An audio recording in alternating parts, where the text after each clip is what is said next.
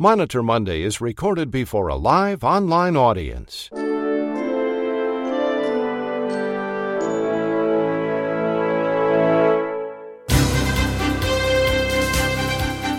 It's morning in America. It's Monitor Monday. For rural hospitals and small town clinics, big city health systems, and healthcare professionals, Monday means Monitor Monday. And Monday means gearing up for another week of audits by the government and health plans. Here now with the latest regulatory and audit news is the publisher of RAC Monitor and the host of Monitor Monday, Chuck Buck. Good morning, everyone, and welcome to Monitor Monday. Sepsis is back in the news again. We have two reports this morning. Dennis Jones reports on the decision by the Healthcare Association of New York to reject United Healthcare's use of Sepsis 3 to review claims, and Denise Williams provides an overview of Sepsis 3. It's a subject of continuing controversy.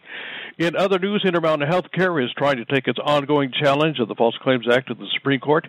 Nationally recognized whistleblower attorney Mary Inman will report on this developing story later in the broadcast. Healthcare attorney Nicole Emanuel is standing by with the auditor report, and Nancy Beckley has the latest hot topics and the Monitor Monday listener survey. But we begin this morning with Dr. Ronald Hirsch, who is making his Monday rounds here on Monitor Monday. Monday Rounds is sponsored by R1 Physician Advisory Services. Here now making his Monday rounds is Dr. Ronald Hirsch. Well, good morning, all. It's another week with lots of news. An interesting probe audit popped up on the CGS page. They're going to audit all levels of physician visits where an opioid or benzodiazepine was prescribed. But there's no indication if they're going to look solely at the visit coding to make sure the right level was chosen, or if they're somehow going to be looking at the actual medication prescribing for appropriateness. Now, Ohio and Kentucky are both in the top 10 in the nation for opioid related deaths, so increased scrutiny is needed. But is a targeted probe and educate process the way to do that? I'm not so sure. Now, we also talked a lot last year about the changes to physician documentation and the coding of office visits with the changes adopted by CMS. Those are the E&M codes. Um, last week, NGS released a new document summarizing what they call the highlights. I've asked Emily to put it in the handouts tab if you're interested in getting it. It provides a lot of good details. I'm especially intrigued that they are allowing doctors to document, quote, physician exam, excuse me, physical exam unchanged from last visit, close quotes, and that would count all the elements documented in the previous note for having been performed in this current visit. Of course, it's still a dilemma since these changes only apply to Medicare patients and no other payers. Betsy Nicoletti, a physician coding expert told me, and I quote her, honestly, I can't get my head around this and how to explain it to practices and what to recommend they do. Allow this only for Medicare patients? Document to different standards? Audit differently? I think it's a mess. Well, she is so right about that. Next, on Thursday, CGS released a notice that they will not be recouping any money from denials issued by the QIOs on short stay reviews prior to September 11th. The transmittal from CMS is written in their usual incomprehensible terminology, but it appears that the MACs were not processing the denials properly by no fault of their own. What does this mean for all of you? If you had a QIO audit of short stays prior to September and the money has not been recouped, it appears you will get to keep it. But just because you get to keep the money doesn't mean the denial goes away. Your denial rate will still be used to determine if you go on to another round of audit and there's no reason to appeal the denial to the MAC since an overturned denial doesn't change your QIO denial rate and would only serve to get you the money back, which you already get to keep. Finally, a large health system in Utah is asking the Supreme Court to evaluate the constitutionality of the False Claims Act. Mary Inman is going to talk a lot about that next. And I know you didn't ask, but here's my opinion. There is medical judgment and then there is fraud. When a doctor puts a stent in an open artery, that's fraud.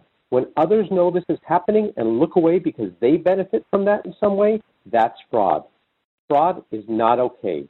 There must be a deterrent. Back to you, Chuck. Thank you, Dr. Hirsch. That was the Vice President of R1 Physician Advisory Services, Ronald Hirsch, MD.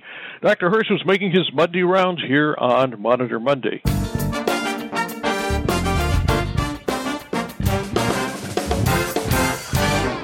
With Monitor Monday's Hot Topics and the Monitor Monday Listeners Survey is the President and Chief Executive Officer for Nancy Beckley Associates, Nancy Beckley. Good morning, Nancy. Good morning, Chuck, and a special welcome to Dennis Jones, who was on some of our first broadcasts. Chuck, it's great to have him back this morning. I'm reporting on a question that I got from Cheryl, one of our listeners, regarding functional limitation reporting for hospital outpatient therapy departments. And it was her understanding, which is correct, that for outpatient therapy, physical and occupational and speech language pathology therapy provided in a hospital outpatient therapy department, that these codes are discontinued effective with dates of service after January 1st of 2019.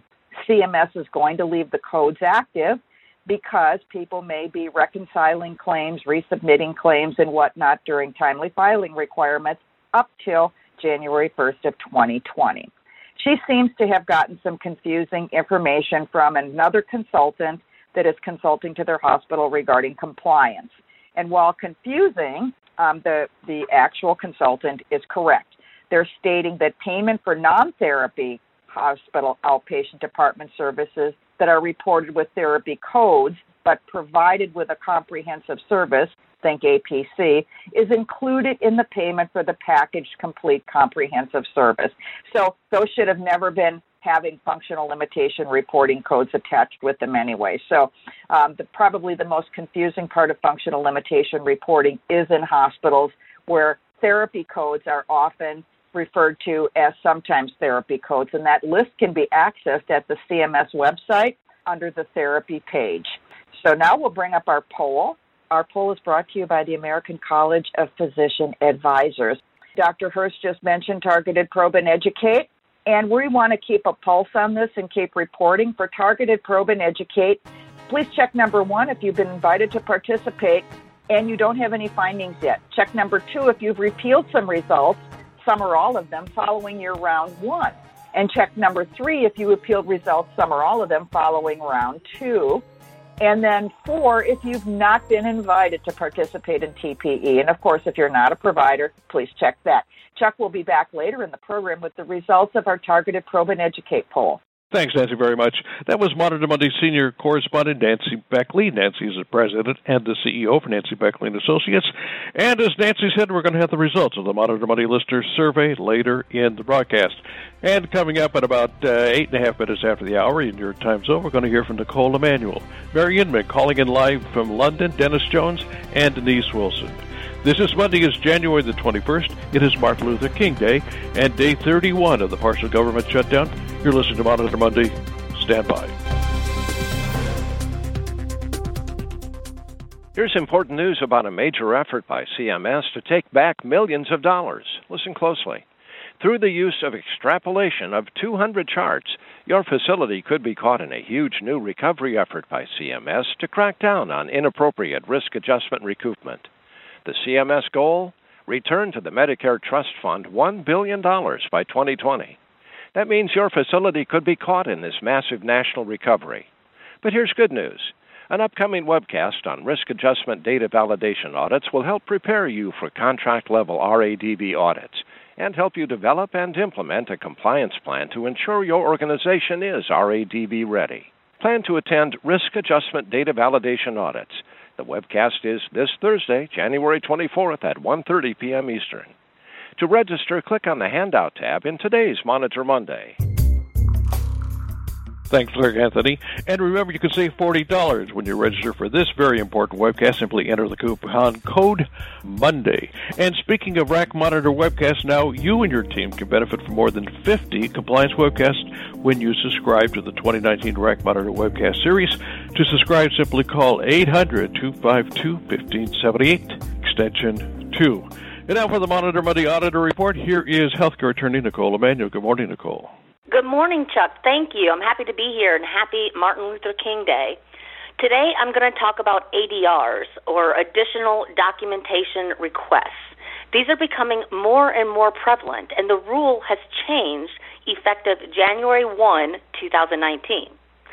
What is an ADR? When a claim is selected for medical review, a medical review additional development request is generated requesting medical documentation be submitted to ensure payment is appropriate. Documentation must be received within a specific time frame for review and payment determination. An ADR may be sent by CGS, zone program integrity contractors, recovery audit contractors, supplemental medical review contractors, the CERT contractors, et cetera, et cetera, et cetera. When a claim is selected for review or when additional documentation is needed to complete the claim, a letter is generated requesting documentation and or medical records be submitted. The response must be submitted within a certain time. This is basically prepayment review on a kind of a smaller basis. A baseline annual ADR limit is established for each provider based on the number of Medicare claims paid in a previous 12 month period that are associated with the provider's six digit CMS certification number and the provider's NPI number. Using the baseline annual ADR limit, an ADR cycle limit is also established. After three 45 day ADR cycles, CMS will calculate or recalculate a provider's denial rate, which will then be used to identify a provider's corresponding adjusted ADR limit. Recovery auditors may choose to either conduct reviews of a provider based on their adjusted ADR limit, this has a shorter look back period, or their baseline annual ADR limit, which has a longer look back period. Very important for knowing your audit limits. The baseline annual ADR limit is one half of 1%, 0.5% of the provider's total number of paid Medicare claims from a previous 12 month period. ADR limits are diversified across all types of bills for which the provider had paid Medicare claims. Now, beginning, this is important, beginning January 1, 2019, providers whose ADR cycle limit is less than 1 even though their annual ADR limit is greater than one, will have their ADR cycle limit set at one additional documentation request per 45 days until their annual ADR limit has been reached. For example, provider ABC billed for and was paid for 400 Medicare claims in a previous 12 month cycle the provider's baseline annual ADR limit would be 400 times 0.005, which is 2. The ADR cycle limit would be 2 eighths, which is less than 1.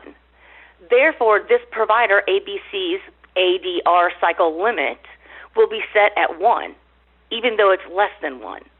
But it will be set at 1 additional documentation request per 45 days until their annual ADR limit, which in this example is two, has been reached.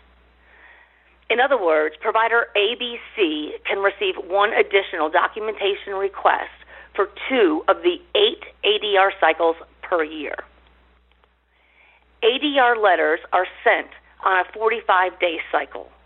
The baseline annual ADR limit is divided by eight to establish the ADR cycle limit which is the maximum number of claims that can be included in a single 45 day period. Although the recovery auditors may go more than 45 days between record requests, in no case shall they make requests more frequently than every 45 days. That is the update on ADRs. Remember, this rule changed January 1, 2019. If you're under one, it's still going to be one. Back to you, Chuck. Thanks, Nicole, very much. That was healthcare attorney Nicole Emanuel. Nicole is a partner in the Potomac Law Group.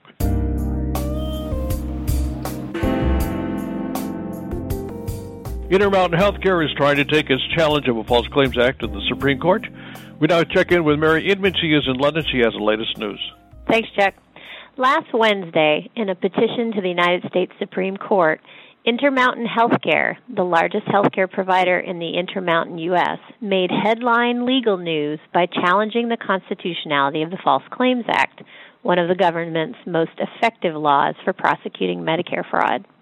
Specifically, Intermountain targeted the False Claims Act's qui tam provisions, which allow private citizens, known as whistleblowers, to launch a lawsuit in the government's name where they have information that individuals and or companies are submitting or causing to submit false claims to the United States government and its various federal agencies, including CMS. In the present case, Dr. Gerald Polukoff filed a whistleblower suit against Intermountain and another hospital for allegedly helping a staff cardiologist perform unnecessary heart surgery on Medicare patients.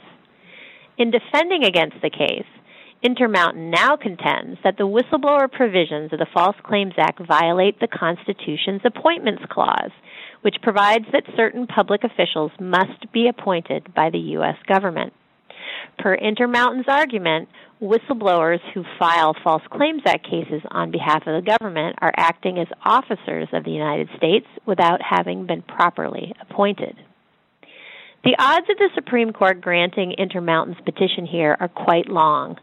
The four federal circuit courts of appeal to have considered the issue, including the Tenth Circuit Court of Appeals, which heard the Intermountain case, have all rejected arguments that the whistleblower provisions violate the Appointments Clause. What's more, the Supreme Court has already held in its 2000 ruling, Vermont Agency of Natural Resources versus Stevens, which was penned by Justice Scalia, that False Claims Act whistleblowers have legal standing to bring cases on the government's behalf. What really gave the story its legs, however, is the fact that the individual who originally championed the argument that the whistleblower provisions violate the Constitution's Appointments Clause is none other than the current nominee for Attorney General, William Barr. Barr has been an outspoken critic of the whistleblower provisions of the False Claims Act and has famously called them an abomination. During his Senate confirmation hearings last week, Barr was asked by Senator Chuck Grassley, himself a strong advocate for whistleblowers, if he renounced his previous criticisms. Barr affirmed that he would diligently enforce the False Claims Act and that it is not an abomination. Although the odds are long that the Supreme Court will grant Intermountain's petition under these circumstances, the stakes are always extraordinarily high when it comes to False Claims Act whistleblowers. Of the $60 billion that has been returned to the United States Treasury via successful False Claims Act lawsuits, 85% of this amount, or $51 billion, is attributable to qui tam lawsuits initiated by whistleblowers. Rest assured, we will continue to keep a close eye on Intermountain's continued efforts to challenge the constitutionality of whistleblower lawsuits. Back to you, Chuck. Thanks, Mary, very much. That was nationally recognized whistleblower attorney Mary Inman. Mary is a partner in the law office of Constantine Cannon in London. Mary was calling in from there this morning. As we mentioned at the top of the broadcast, sepsis is back in the news. Dennis Jones reports on the decision by the Healthcare Association of New York to reject the United Healthcare's use of Sepsis 3 to review claims, and later Denise Wilson provides an overview of Sepsis 3. It's a subject, of course, of continuing controversy. First, here's Dennis Jones. Thanks, Chuck. Um, and let me thank you for um, allowing me to take part in a second decade of uh, RAC Monitor uh, broadcasts. Um, first, let me remind everybody that I am from the finance department of my hospital. I'm a boring accountant type whose days are consumed with reading explanation of benefit documents and realizing that most, most CARC codes mean pretty much the same thing. I am not one to explain the finer points of sepsis criteria. However, let me review the developments in New York State regarding United Healthcare's application of Sepsis 3 criteria to review claims. To begin with, United Healthcare published an October 2018 network bulletin on sepsis 3 criteria.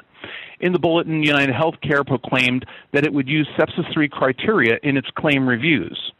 However, in New York State, there's a unique circumstance regarding the application of sepsis 3 criteria that goes back to a tragic incident in, in, sorry, in 1912, in 2012. In 2012, a young boy named Rory Staunton 12 years old, the son of Irish immigrants, uh, cut his arm in gym class while diving for possession of a basketball. The gym teacher dressed the wound, but before the next day, Rory was sick with a fever and leg pain and vomiting. Rory saw a pediatrician who referred him to the emergency room of a New York City hospital. The hospital saw the symptoms and treated Rory for a flu bug that was going around. The young boy was discharged prior to the result of lab tests that would have shown the presence of a blood infection. Sadly, Rory died from sepsis uh, the, soon after, and uh, this is a sepsis that would have been successfully treated if it would have been recognized earlier. New York State subsequently passed Rory's regulation that requires hospitals to have in place evidence based protocols for the early recognition and treatment of patients with sepsis or septic shock that are based on generally accepted standards of care, and that hospitals shall submit sepsis protocols requiring uh, required pursuant to the definitions of a paragraph of the regulation. Um, this was um, to be done prior to July 1st of 2013. This was this predates the sepsis 3 criteria. Uh, at the time, sepsis 2 criteria were widely accepted for the purposes of identifying and treating sepsis, so that when United Healthcare published its intent to utilize sepsis 3 criteria, it was in conflict with the New York State Department of Health regulations. On December 18th of 2018, the Greater New York Hospital Association and the Hospital Association of New York sent a letter to the New York Department of Health pointing out the differences between SIRS-based sepsis 2 definitions and the SOFA-based sepsis 3 definition. In its letter, the, hosp- the, the Hospital Association stated that sepsis 2 bases the recognition of sepsis on SIRS criteria and therefore allows clinicians to consider a sepsis diagnosis much earlier in the advancement of the disease. This criteria prompts clinicians to initiate rigorous monitoring and treatment, treatment protocols to avoid escalation of, of sepsis into organ dysfunction, further morbidity, and mortality. The letter went on to say, and this is significant, we believe insurers that are adopting the sepsis 3 definition are doing so not for the purpose of improving the quality of care, but simply as a mechanism to downcode claims and reduce payments to providers the Department of Health pointed out the issue um, in the letter to United Healthcare. And on January 3rd, United Healthcare issued a statement defending its use of sepsis 3 criteria, but conceding in light of the regulations. Nonetheless, United Healthcare will not apply sepsis 3 to New York providers until such a time as New York adopts the updated criteria. Chuck, this may sound like a temporary reprieve, but the likelihood that sepsis 2 criteria identify possible cases of sepsis earlier with the possibility of some false positive sepsis cases, uh, New York State may not be in a hurry to change its sepsis regulations. HANYS has gone on to state that it will continue to push back against the use of sepsis 3 criteria by other payers, so we'll keep an eye on this situation. Back to you, Chuck. Thanks, Dennis, very much. That was Dennis Jones. Dennis is the administrator of patient financial services at Montefiore Nyack Hospital in Nyack, New York. Here now to provide context relative to Sepsis 3 is Denise Wilson. Good morning, Denise. Good morning, Chuck. Thank you for having me this morning. So today I'd like to share with the Monitor Monday listeners some information gained from appealing over 2,000 clinical validation denials for sepsis in the state of New York since the time of the release of the Sepsis 3 criteria in February of 2016. Many of the commercial and managed care payer denials that we have received from our clients in New York have been issued by third party contractors and not by the payers themselves. Most of these third party contractors are using, but not specifically quoting or citing, sepsis 3 criteria in their audits. The denial language almost always includes some phrasing about the lack of evidence of acute organ dysfunction or end organ compromise. Occasionally, the third party contractors will mention SOFA scores, but without any specific citing of SOFA criteria. So, when United Healthcare stated that they would be using sepsis 3 criteria in their audits, I viewed it as just a formalization of the process that they were already following. It will be interesting to see how or if their auditing process changes after the response from the Greater New York Healthcare Association and United's announcement to not use sepsis 3 criteria in New York. Now, New York is a state that allows for clinical validation denial to be taken to external review once the commercial payer's internal appeal process has been exhausted. Some states view clinical validation denials as payment disputes and only allow for external review when the medical necessity of the services provided is in question. But they do not allow for external review if it's a payment dispute. We have experienced higher overturn rates when the appeal is filed outside of the payer's internal appeal process, but not all states will allow that. We have found that having the opportunity to appeal to an IRE, which is an independent review entity or an independent review agency in the state of New York, has contributed to a higher success rate of overturned denials than for, for providers in other states where those states do not offer the opportunity to appeal to an external agency. If your state allows clinical validation denials to be appealed to an IRE, you should be taking advantage of that. From our experience, when reviewing sepsis denials, these IREs are looking for consistent physician documentation in the medical record establishing that clinical evidence by which the sepsis was diagnosed and treated. The IREs are not quoting sepsis 3 criteria per se, but they are looking for organ dysfunction caused by a dysregulated host response infection. In order to pass muster for IREs, there should be documentation that the conditions identified in the medical record require continuous treatment, evaluation, and monitoring, and that the identified abnormal clinical values are attributed, are attributed to the sepsis by the physicians caring for the patient.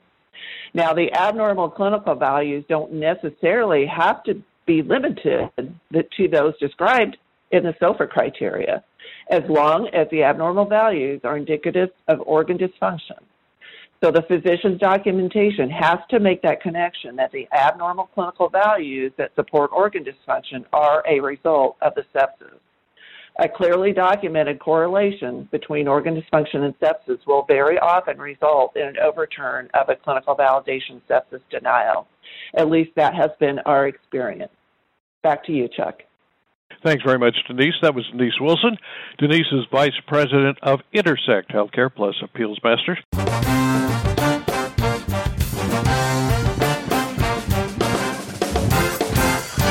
Now it's time for the Monitor Monday Listener Survey, and hopefully we'll have time to answer a couple of questions during our Monday Q&A. Once again, here's Nancy Beckley. Nancy. Thanks, Chuck. And as you said earlier, our poll is brought to you by the American College of Physician Advisors. On Targeted Probe and Educate, we had 27% of our listeners this morning said they weren't providers. But 27% of our listeners said they appealed results, some or all, following round one and 10% said they appealed results, some or all, following round two. And um, somebody also wrote in regarding my statement of we've been invited to participate. That's my joke. It's a little bit of levity. I know you're not invited, that you're required to participate. So for the first one, we've had people that have been given a letter notified that they're in targeted probe and educate at 11%. So we're going to keep our track on this just to see how folks are doing since this seems to be the most prominent ADR we have going on now. There's a question that came in from uh, Sherry. This question is for Nicole. Let me tee it up for you, Nicole. During a probe and educate, shouldn't a MAC send an ADR letter prior to reviewing? For an automated review for a focused drug review, or is the MAC permitted to move forward with an automated review? They got a letter letting them know that the MAC will be doing probe and educate, but no ADR was provided. And the MAC stated in their letter that we basically have higher utilization than other hospitals. Nicole, what's your response? This MAC is obviously using data analysts and is using a computer program to determine that maybe you have more utilizations than other hospitals. They're probably the targeted probe and educate is most likely a post payment review, whereas you get an ADR letter for pre payment review. So, so there are different types of audits, and yes, the MAC is permitted to go forward with an automated review, although you really need to defend against it because the automated reviews have the highest number of errors. Chuck? I think that's all the time we have for questions today. It is indeed, Nancy, and thank you, Nicole, very much for the response to that question. Uh, that is going to be a wrap for us, and I want to thank you very much for being with us today. And special thanks to our outstanding panelists, Nancy Beckley, whom you just heard, Nicole Emanuel, Ronald Hirsch, Mary Inman, calling in live from London, Dennis Jones, and Denise Wilson. We thank you for starting off your week with us. And here's a program note before we leave. Today, we reported on sepsis, and you can learn more about sepsis when you listen to a recent sepsis webcast, Sepsis 3 using the new definition to avoid denials. It's now available on demand. You can learn how to navigate both worlds, Sepsis 2 and Sepsis 3, to support the diagnosis of sepsis and, of course, create rebuttals for denials. I'm Chuck Buck reporting for Monitor Monday and RAC Monitor. Thank you very much for being with us. Have a great week, everybody. Monitor Monday is a presentation of RAC Monitor.